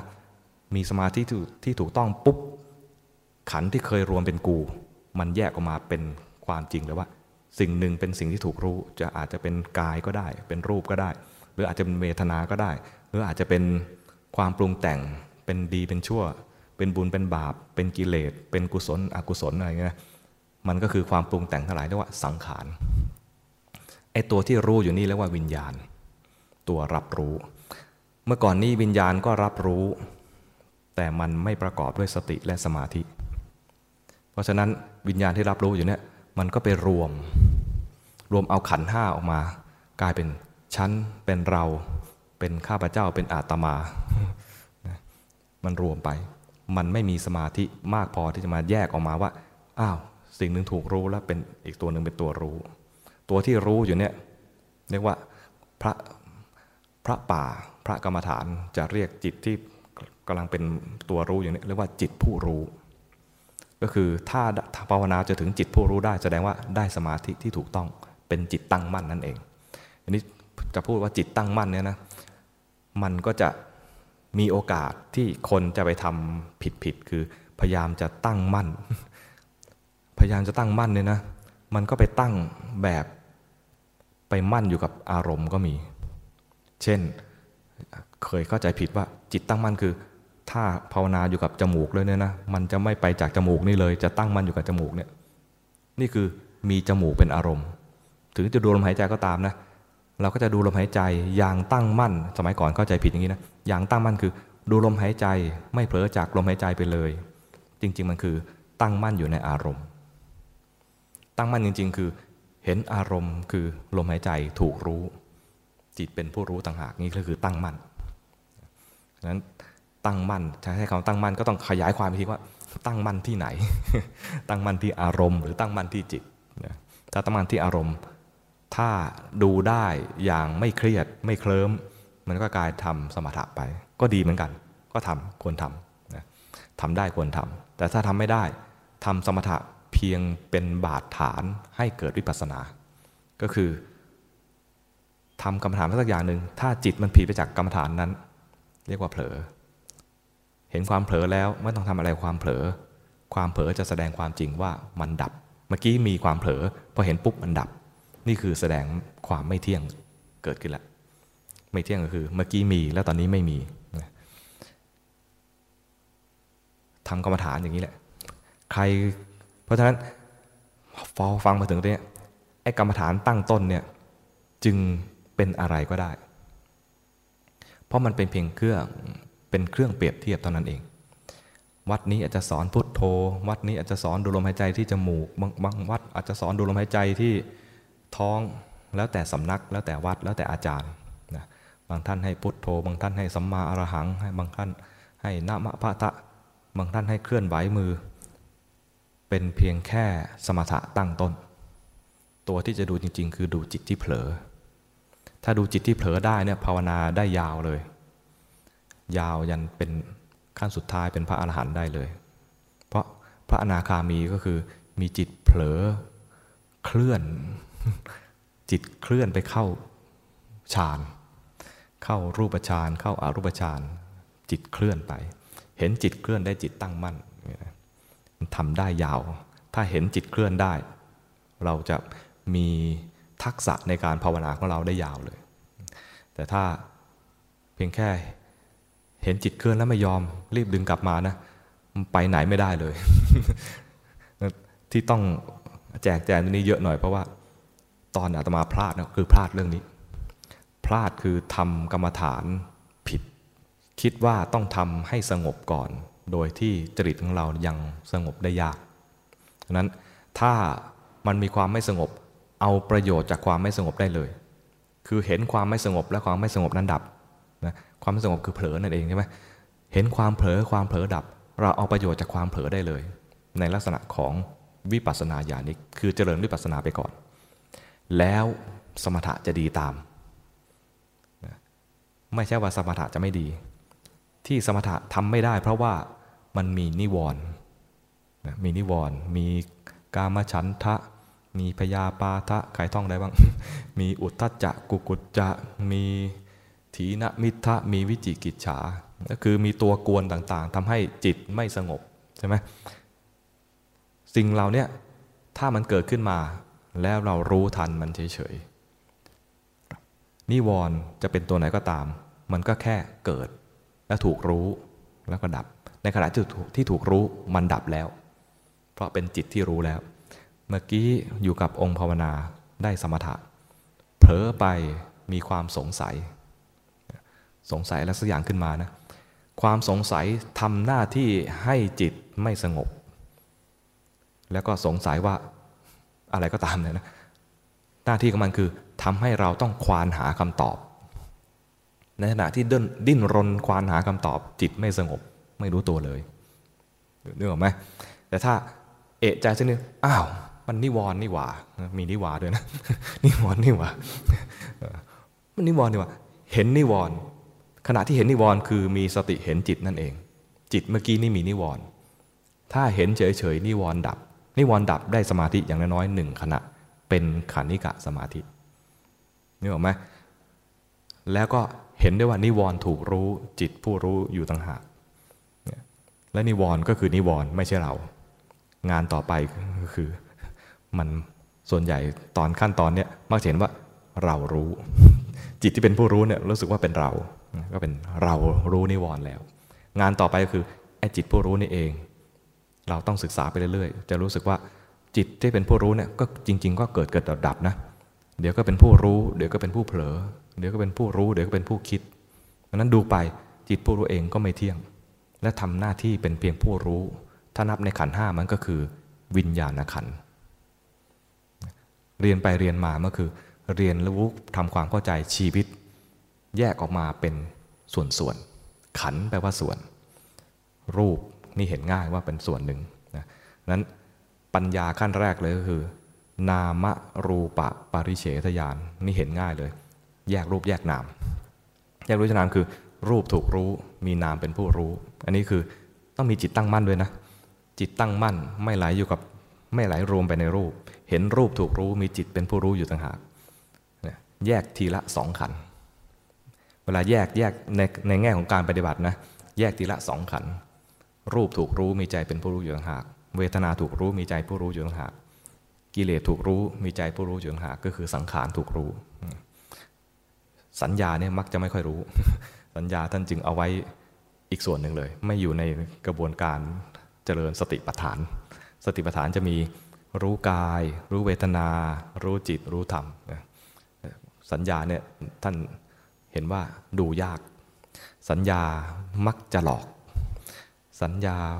เคยถูกคนสัญญาแล้วหลอกเราไหมทำไมคนละสัญญา สัญญานี่คือจำได้หมายรู้จำได้หมายรู้เนี่ยปุถุชนทั้งหลายเนี่ยยังมีสัญญาที่หลอกอยู่ ยังไม่ใช่สัญญาที่แท้จริงหมายถึงว่าสิ่งที่หมายรู้เอาไว้เนี่ยยังไม่จริง เรามักจะหมายรู้ในสิ่งที่ไม่สวยไม่งามว่าสวยงาม เช่น หมายรู้ว่าคุณกวีน่ารัก เอ้ยขออภัยคุณกวีหล่ออย่างเงี้ยนะหล่อกับน่ารักคนละส่วนกันนะหล่อคือเน้นไปที่รูปใช่ไหมเห็นนางสาวไทยว่าสวยอย่างเงี้ยนะก็คือเราหมายรู้ในสิ่งที่ไม่สวยว่าสวย ในสิ่งที่ไม่งามว่างาม ก็คือรูปเนี่ยไม่งาม แต่เราไปหมายรู้ว่างาม นี่คือหมายรู้ผิดสัญญาผิด สัญญาผิดในภาษาไทยเป็นภาษาไทยนะถ้าเป็นภาษาบาลีแล้วสัญญาวิปลาสแต่วิปลาสภาษาไทยเป็นว่าบ้าใช่ไหมเอาเป็นว่าสัญญาผิดก็แล้วกันหรือถ้าใช้สัญญาวิปลาสก็ให้เข้าใจว่ามันคือเข้าใจผิด หมายรู้ผิด หมายรู้ในสิ่งที่ไม่งามว่างาม หมายรู้ในสิ่งที่ไม่เที่ยงว่าเที่ยง หมายรู้ในสิ่งที่เป็นทุกข์ว่าเป็นสุข หมายรู้ในสิ่งที่ไม่ใช่ตัวตนว่าเป็นตัวตน ว่าเป็นเราเป็นเขา ดังนั้นเราหมายรู้ผิดๆอย่างนี้นะอยู่ๆจะไปดูสัญญาเนี่ยมันจะไปดูสัญญา แล้วยังไม่เกิดความเข้าใจดังนั้นบางทีท่านก็ยังไม่เน้นที่จะไปดูสัญญา แต่พอเราภาวนาถูกไปเรื่อยๆ มันจะมีสัญญาใหม่ จะมีสัญญาใหม่เข้ามา เช่น ดูราคะราคะดับให้ดู มันจะมีอนิจจสัญญาให้ดูละ มันเริ่มเห็นความไม่เที่ยง ของของราคะเมื่อกี้นี้เผลอเห็นเผลอเห็นเผลอดับ มันจะมีอนิจจสัญญาซ้ำใหม่อีกทีนึงเห็นความเผลอเออเราไม่ได้อยากเผลอมันเผลอเอง อันนี้ก็เห็นอนัตตลักษณะ อนัตตสัญญาให้ดู สัญญามันจะค่อยๆสะสม แล้วสัญญามันทำงานอยู่เบื้องหลัง มันทำงานอยู่เบื้องหลัง ยิ่งภาวนาได้ถูกต้อง มากขึ้น สัญญาก็ยิ่งหนุนยิ่งหนุนให้การภาวนาของเราสำเร็จได้ง่ายขึ้น เช่น มีราคะ เห็นคุณกวีแล้วมีราคะ วันนี้ยกคุณกวีบ่อยหน่อยนะ เห็นคุณกวีแล้วมีราคะ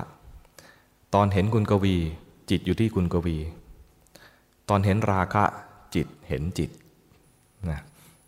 เห็นว่าจิตเมื่อกี้นี่มีราคะ เห็นราคะ อยู่ในจิต จริง ๆ คือในความรู้สึกของเราเห็นราคะ ในความรู้สึกของผู้ภาวนานะไม่ได้เห็นว่าจิตเป็นยังไงเห็นราคะ ราคะเป็นอย่างนี้ แล้วจิตก็จำราคะ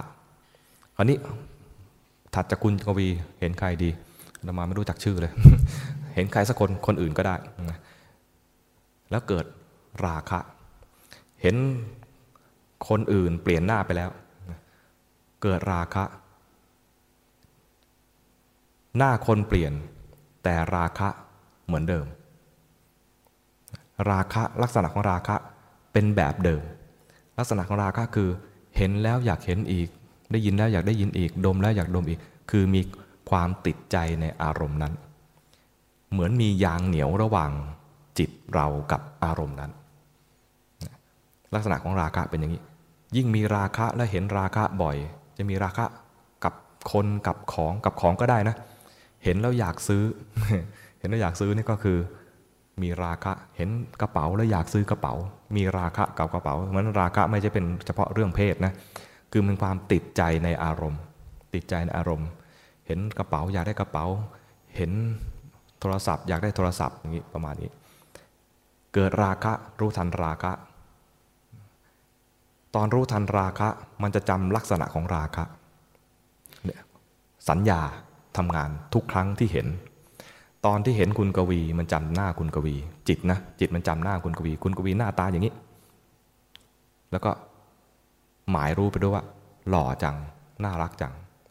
แต่พอเห็นราคะ จิตกำลังเห็นหน้าคุณกวีเนี่ยแล้วมีราคะนะมันจะมันจะจำหน้าคุณกวี แล้วพอจิตดวงนี้ดับไป จิตดวงหนึ่งมารู้ทันจิตที่มีราคะ มันจะจำราคะ แล้วมันทำงานเอง เราไม่ต้องบังคับเลยนะ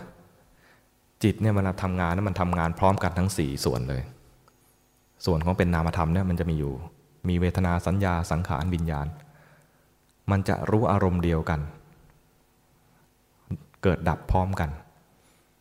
เพราะนั้นเวลามันรู้ที่หน้าคุณกวี มันก็จำหน้าคุณกวี ในขณะที่เห็นคุณกวีนะนะวิญญาณทำหน้าที่รับรู้ภาพนี้ เวทนาก็ทำหน้าที่มีความสุข เห็นและชอบใจมีความสุข สังขารปรุงแต่งเกิดราคะขึ้นมา สัญญาจำว่าหน้านี้คืออย่างนี้แล้วก็พร้อมประมาณหมายรู้ในใจได้ว่า หล่อจังดวงนี้ดับไป ดวงใหม่เห็นจิตเมื่อกี้ เห็นว่ามีราคะ ตอนเห็นว่ามีราคะนามธรรมสี่นามธรรมสี่ส่วนทำงานพร้อมกันเหมือนกัน วิญญาณก็รับรู้จิตเมื่อกี้นี้ เวทนา ก็มีอาจจะรู้สึกเฉยๆหรือรู้สึกมีความสุขก็ได้ในการเห็นครั้งนี้ สังขารที่ปรุงแต่งตัวเนี้เป็นสังขารที่เรียกว่ามีสติเห็นจิต สัญญามันจะจำว่าราคะมีลักษณะยังไง แรก ๆ จะรู้สึกว่าราคะเป็นอย่างนี้ ความรู้สึกมันเหมือนมียางเหนียวตอนตอนมีโทสะลักษณะของโทสะก็เป็นอีกอย่างหนึ่งไม่เหมือนราคะ มันจึงเรียกต่างกัน โมหะก็จะเป็นความโมมัวฟุ้งซ่านก็จะเป็นความคิดสเปะสปะ หดหูก็จะเป็นความคิดเหมือนกันคล้ายๆ ฟุ้งซ่านแต่เป็นความคิดแล้วหมดแรง ฟุ้งซ่านมันเหมือนมันจะ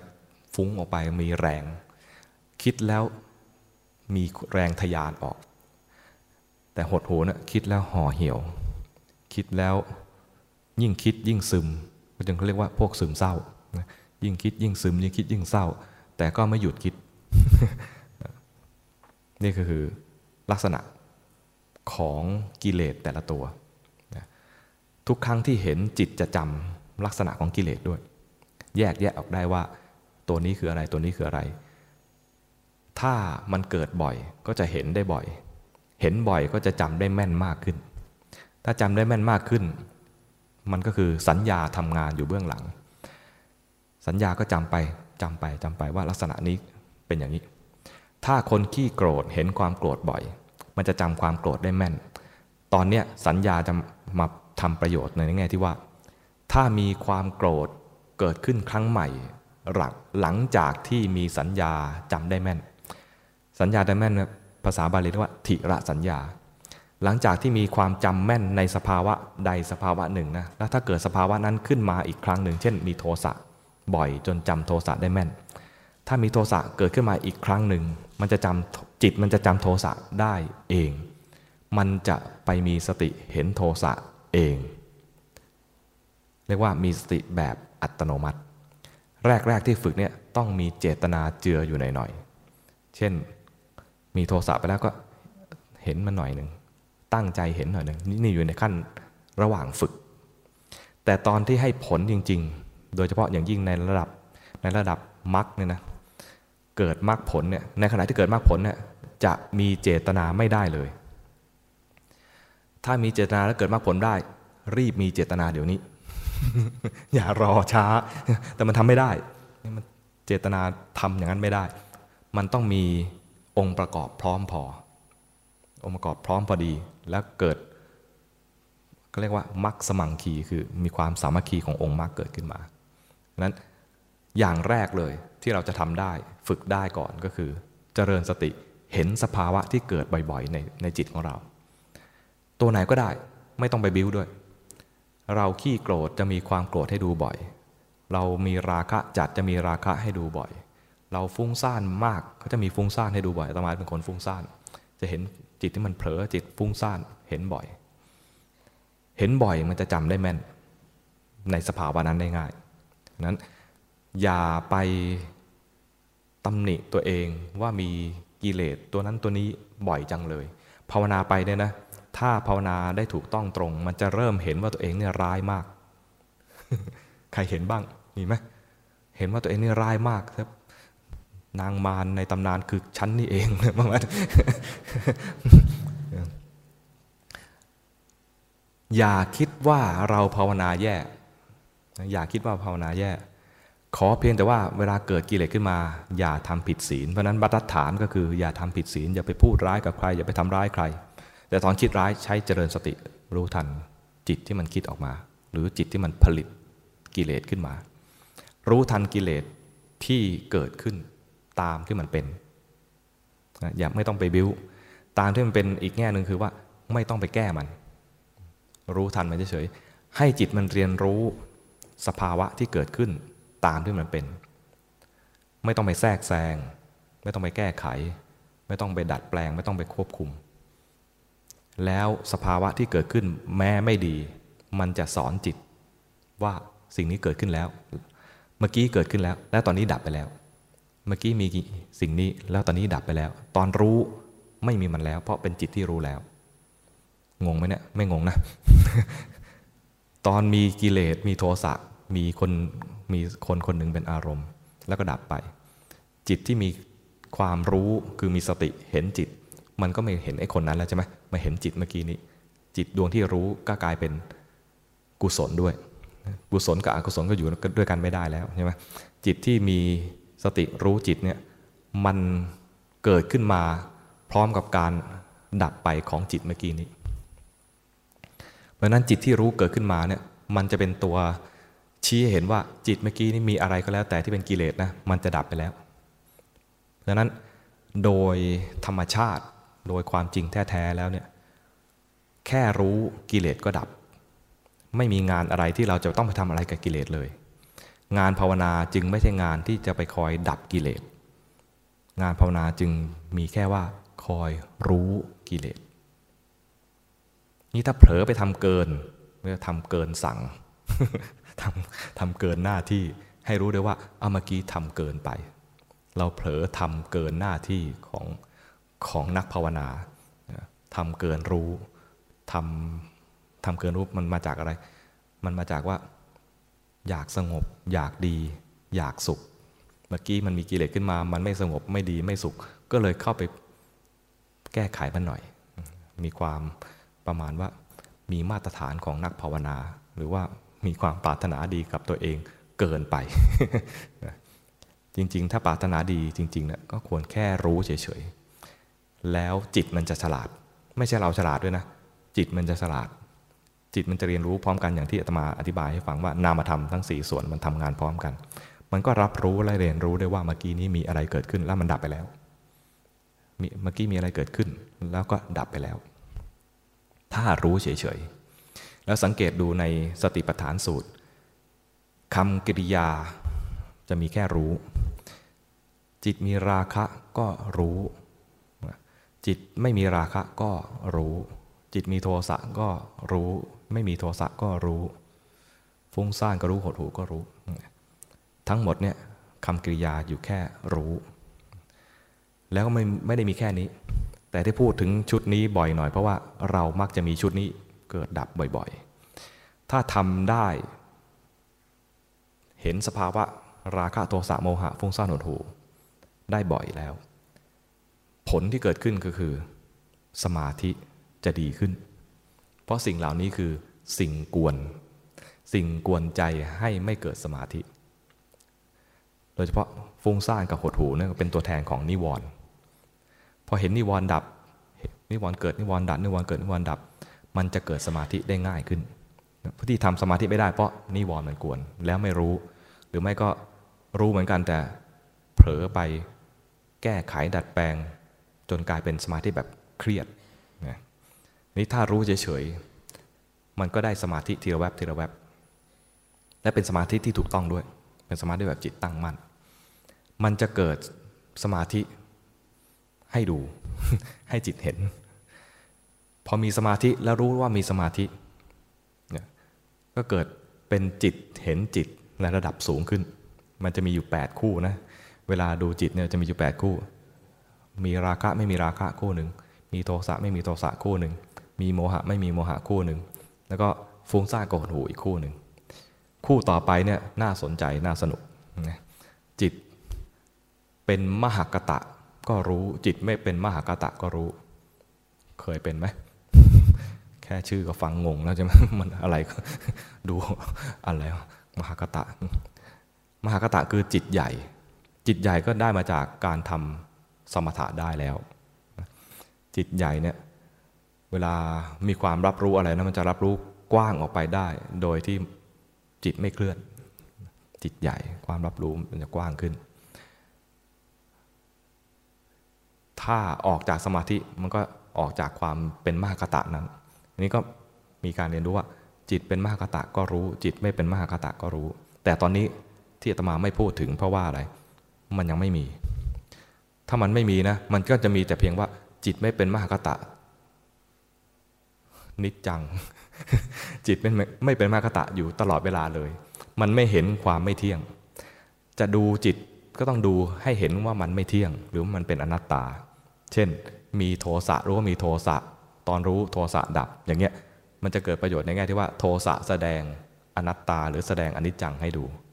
แต่ตอนนี้ไม่มีไม่มีตัวเทียบว่าเป็น เป็นอนิจจังหรือเป็นอนัตตาคือถ้าจะมาดูจิตที่เป็นมหากตะเนี่ยนะไม่มีมหากตะมาเทียบเลย มีแต่ไม่ใช่มหากตะดังนั้นคู่นี้ยังไม่ต้องดู คู่ถัดไปจิตไม่มีจิตอื่นยิ่งกว่าก็รู้ จิตมีจิตอื่นยิ่งกว่าก็รู้ รู้ไหมคืออะไร จิตไม่มีจิตอื่นยิ่งกว่าเนี่ยท่านหมายถึงว่าทำสมาธิแบบสุดๆแล้วเนี่ยนะมันก็คืออรูปฌาน ถ้าทำอรูปฌานได้ก็คือ ไม่มีจิตอื่นยิ่งกว่านี้ละดังนั้นพอทำถึงอรูปฌานได้ก็รู้ว่าเนี่ยไม่มีจิตอื่นยิ่งกว่านี้ละพอออกจากรูปฌานมาอ้าวไอ้จิตที่ว่าไม่มีจิตอื่นยิ่งกว่านะ่ะดับแล้ว นี่เอาไว้ทำเจริญวิปัสสนาเห็นไหมแต่ตอนเนี้ยยังเข้าอารูปฌานไม่ได้ไม่ต้องไปดู เพราะไม่มีประโยชน์ ถัดจากนั้นอันนี้ยิ่งน่าสนใจใหญ่เลย จิตเป็นสมาธิก็รู้ จิตไม่เป็นสมาธิก็รู้อะตัวนี้ยิ่งเป็นตัวย้ำชัดเลยว่าสมาธิมีหลายแบบไอ้จิตที่เป็นมหากตะกับจิตที่เป็นไม่มีจิตอื่นยิ่งกว่าเนี่ยโดยจริง ๆ มันคือเข้าฌานมีการเข้าฌานยังแยกออกมาเป็นสองข้อไอ้ข้อที่เป็นสมาธิมาอยู่ข้อนี้ สมาธิก็คือจิตตั้งมั่นก็รู้ จิตไม่ตั้งมั่นก็รู้ จิตเป็นสมาธิแบบมหากตะกับทำอรูปฌานเนี่ยนะมันไหลอยู่กับอารมณ์ มันคนละอย่างกัน จิตที่เป็นสมาธิแบบตั้งมั่น เกิดขึ้นมาก็รู้ จิตไม่ตั้งมั่นก็รู้ แต่ถ้ายังไม่มีสมาธิแบบนี้ให้ดูมันยังไม่ต้องดูก็ได้ ดูกิเลสไป นี่อาตมาสาธยายมาให้ให้ครบให้ดูว่าทำไมถึงพูดแค่สี่ชุดทำไมไอ้สี่ชุดหลังทำไมไม่พูด คู่สุดท้าย จิตหลุดพ้นก็รู้จิต ไม่หลุดพ้นก็รู้ ใครหลุดพ้นแล้วบ้างนั้นแต่ว่ามันจะมีหลุดพ้นหลายแบบมีหลุดพ้นหลายแบบนะหลุดพ้นชั่วคราว กับหลุดพ้นแบบสมุดเฉดคือถาวรหลุดพ้นชั่วคราว เช่นว่า รู้ทันกิเลสหรือกิเลสดับ จิตก็หลุดจากกิเลสชั่วคราวนี่พอได้นะหรือว่าข่มเอาไว้ด้วยสมถะบางอย่างนะก็จิตก็ออกจากกิเลสมาชั่วคราว แต่ให้รู้ว่านี่มันเป็นเพียงแค่หลุดพ้นชั่วคราว ยังไม่ใช่หลุดพ้นแบบถาวรดังนั้นคู่นี้จริง ๆก็ยังไม่ต้องดูก็ได้ ที่เราจะดูจริง ๆ คือกิเลสเห็นกิเลสกิเลสดับ เห็นกิเลสกิเลสดับเนี่ยจะภาวนาได้ยาว เพราะเรามีกิเลสเยอะไอ้สีคู่ข้างหลังเนี่ยนะไม่ค่อยมีให้ดู ภาวนาที่ดีมันต้องมีอารมณ์ให้ดูแบบบ่อยๆ เช่น กายานุปัสสนาสติปัฏฐานเนี่ยนะก็คือให้ดูลมหายใจดูลมหายใจลมหายใจ ถ้ายังไม่ตายก็ยังมีลมหายใจอยู่ใช่ไหมเว้นแต่ทำสมาธิชั้นสูง ลมละเอียดแล้วจะดูยากก็ตอนนี้เราเป็นประเภทเรียกว่าน่าจะมีลมหายใจอยู่เสมอๆเนี่ยนะก็ดูลมหายใจไปนี่คือเรียกว่ากายานุปัสสนาสติปัฏฐาน หรือว่าทำลมหายใจให้เป็นสมถะ เพื่อเจริญวิปัสสนา ที่เราจะดูต่อไปคือดูจิตที่มันเผลอจากอารมณ์สมถะนี้ มันจะเผลอไปแบบไหน ไม่สนใจเรื่องราวเลย รู้ว่ามันผิดไปจากลมหายใจคือเผลอแล้วไม่ว่าจะฝึกมาแบบไหนนะไม่ว่าจะมีตัวตั้งต้นเป็นสมถะด้วยอารมณ์อะไร หลักการมันหลักการเดียวกัน คือสมถะนั้นเป็นเพียงจุดตั้งต้นเป็นเครื่องเทียบ ถ้าผิดจากจุดตั้งต้นนี้คือเผลอ ดังนั้นจะดูลมหายใจที่จมูกจะดูลมหายใจที่ท้อง จะท่องพุทโธจะพุทโธบางทีก็ต้องดูด้วยว่า ถ้าพุทโธเฉยๆแล้วมันไม่มีที่หมาย บางคนมีอย่างนี้นะท่องพุทโธนะครับลอยๆลืมพุทโธแล้วก็รู้ว่าลืมเนี่ยนะมันก็ได้เหมือนกัน แต่ว่าบางทีมัน มันเห็นความเผลอไม่ค่อยชัด แต่ถ้ามีที่หมายมาสักนิดหนึ่งเช่นว่าพุทโธไว้ตรงนี้ ไว้ที่ปลายจมูกนี่ความเคลื่อนของความรับรู้มีขยับออกไปก็จะรู้ได้ง่ายขึ้น เหมือนกับพุทโธพุทโธเหมือนกับว่า ตาไปมองอย่างอื่นนั่นนะก็ยังพุทโธอยู่ได้ใช่ไหมบางคนก็รู้สึกว่าฉันยังไม่เผลอเลย พุทโธพุทโธมองพระพุทธรูปไปเรื่อยๆ สมมตินะพุทโธพุทโธมองโยมไปทุกคนเลยนะใจก็พูดพุทโธพุทโธไปอยู่เนี่ยนะแต่จิตเนี่ยไปอยู่ที่โยม กว่าสายตาไปถึงคนนู้นคนนี้ เรียบร้อย ใจก็พูดพุทโธได้ แต่จริงๆแล้วมันคือมันเคลื่อนอยู่มันฟุ้งซ่านอยู่ดังนั้นจะถ้าจะมีคำพุทโธเป็นคำบริกรรม ให้มันมีที่หมายไว้สักนิดหนึ่งนะมีอะไรอีกที่จะเป็นคำเป็นสภาวะที่เป็นเป็นสมถะนะอะไรก็ได้ก็แล้วกันนะให้รู้ว่านั้นเป็นเพียงสมถะ สิ่งที่เราจะทำก็คือมีสมถะไว้หน่อยหนึ่ง หน่อยเดียวพอ หน่อยเดียว ที่ว่าหน่อยเดียวคือจะได้สบายใจทำและสบายใจบางทีก็จะได้สมถะได้นานขึ้น เพราะมีสุขมีสุขในการดูนั้นทำสมถะเนี่ยเพียงเป็นเพียงบาดฐานให้เกิดวิปัสนา วิปัสนาจะมาจากที่เราเห็นจิตที่มันเผลอออกไปจากสมถะตั้งต้นของเรานั่นเอง พอเข้าใจนะ หลักการเป็นอย่างนี้นะ ที่เราจะภาวนามีเรื่องสองเรื่องทำสมถะกับวิปัสสนาสองอย่าง มถะเป็นเพียงบาดฐาน แล้วก็มองตัวเองให้ออกว่าเราเป็นพวกจริตแบบไหน เป็นสมถะญาณิกหรือเป็นวิปัสสนาญาณิก ถ้าเป็นวิปัสสนาญาณิกนะทำสมถะแบบสบายๆไม่ต้องปั้งไม่ต้องตั้งเป้าหมายว่าจะต้องได้ฌานขั้นนั้นขั้นนี้ ได้ก็ได้ไม่ได้ก็ไม่เป็นไรไม่ได้ก็ดูจิตไป ดูจิตเกิดดับ ดูจิตที่มันมีกิเลสเกิดดับดูจิตที่มันเผลอเกิดดับ ได้วิปัสสนาก่อนทันทีที่เห็นกิเลสเกิดดับกำลังของกิเลสก็ลดลงไปกำลังของความฟุ้งซ่านก็ลดลงไปกำลังของราคะโทสะโมหะทั้งหลายลดลงไปกำลังเหล่านี้เนี่ยเราเรียกอีกชุดหนึ่งเรียกว่าเป็นอนุสัย อนุสัยเป็นความเคยชินของจิตส่วนใหญ่ก็เป็นความเคยชินในแง่ไม่ค่อยดีความเคยชินเหล่านี้ก็จะ ลดน้อยลง มีความเคยชินอันใหม่เกิดขึ้น คือเคยชินที่จะรู้ เคยชินที่จะรู้ แล้วรู้อย่างไม่เข้าไปแทรกแซง รู้อย่างไม่เข้าไปบังคับจิตใจตัวเอง มันจะกลายเป็นรู้แบบเบิกบาน มันจะตรงกับคำแปลของคำว่า พุทธะ พุทธะเป็นการรู้ตื่น เบิกบาน ตื่นคือตื่นจากความฝัน นอนนอนกลางคืน คิดกลางคืนเรียกว่าฝัน ตื่นมากลางวัน คิดกลางวัน เรียกว่า เผลอคิด เรียกว่าฝันกลางวันก็ได้ ฝันกลางคืนเรียกว่าคิดกลางคืน เพราะนั้นรู้ทันว่าเมื่อกี้เผลอคิดมันคือตื่นขึ้นมานั่นเอง ตื่นออกมาจากความคิด ตื่นออกมาจากความฝัน ทุกครั้งที่เผลอคิดไปแล้วรู้ทันมันคือเป็นการตื่นขึ้นมา ไม่ว่าจะคิดไปในแง่ราคะโทสะโมหะ มันคือเผลอคิดทั้งหมด นั้นถ้ารู้ทันในเผลอคิดขึ้นมา จะเป็นทักษะที่ดี ที่เราจะใช้ภาวนาได้ยาวเลยนะรู้ทันความเผลอคิด จิตที่เผลอคิดเมื่อกี้เกิดขึ้นมา รู้ทันจิตที่มันเผลอคิด ขณะนั้นเราตื่น ตื่นและเบิกบานด้วยเพราะเราไม่เข้าไปแทรกแซงแล้วก็ไม่คาดหวังว่ามันจะต้องสงบ เพราะนั้นเราภาวนาเพื่อจะเห็นจิตที่มันเผลอนี่แหละ ตั้งเป้าจะทำภาวนาเพื่อจะเห็นจิตที่เผลอ ไม่ได้ตั้งเป้าทำภาวนาเพื่อให้จิตสงบ ถ้าตั้งเป้าภาวนาเพื่อให้จิตสงบนะ เวลารู้ว่ามันเผลอ มันจะไม่รู้ตื่นเบิกบาน มันจะรู้แล้วเครียดนึกออกไหมเวลาเรารู้ว่าเผลอ ถ้าเราตั้งเป้าว่าจะเอาความสงบ เห็นความไม่สงบ เราจะรู้เหมือนกันแต่รู้แล้วเครียด แต่ถ้าเราตั้งเป้าจะดูความจริงของจิต จิตมันเผลอไป เห็นความเผลอเราจะเบิกบาน ฉันเห็นแล้ว เห็นความจริงแล้ว เห็นความจริงครั้งนี้ยังไม่เกิดมรรคผลเข้าห้องเรียนใหม่ แล้วเดี๋ยวจะมีความเผลอให้ดูใหม่ มันจะทุกครั้งที่เห็นความเผลอด้วยใจแบบนี้มันจะเห็นแบบตื่น รู้และเบิกบาน พอเข้าใจนะ มันจะเป็นเส้นทางแบบนี้ ก็จะบรรลุมรรคผลจะติดตามเป็นพุทธ คนหนึ่งหรือท่านหนึ่ง พุทธะท่านแรกก็คือพระสัมมาสัมพุทธเจ้า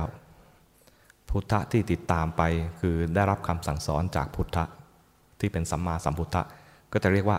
อนุพุทธะรู้ตามอนุแปลว่าตาม ก็มีอนุพุทธะมาตั้งแต่สมัยพุทธกาลจนถึงปัจจุบัน แล้วยังไม่ปิดรับสมัคร ยังรับสมาชิก อนุพุทธะอยู่เสมอเลย ขอให้เราทั้งหลายในที่นี้เป็นสมาชิกความเป็นอนุพุทธะด้วยกันทุกท่านทุกคนขออนุโมทนา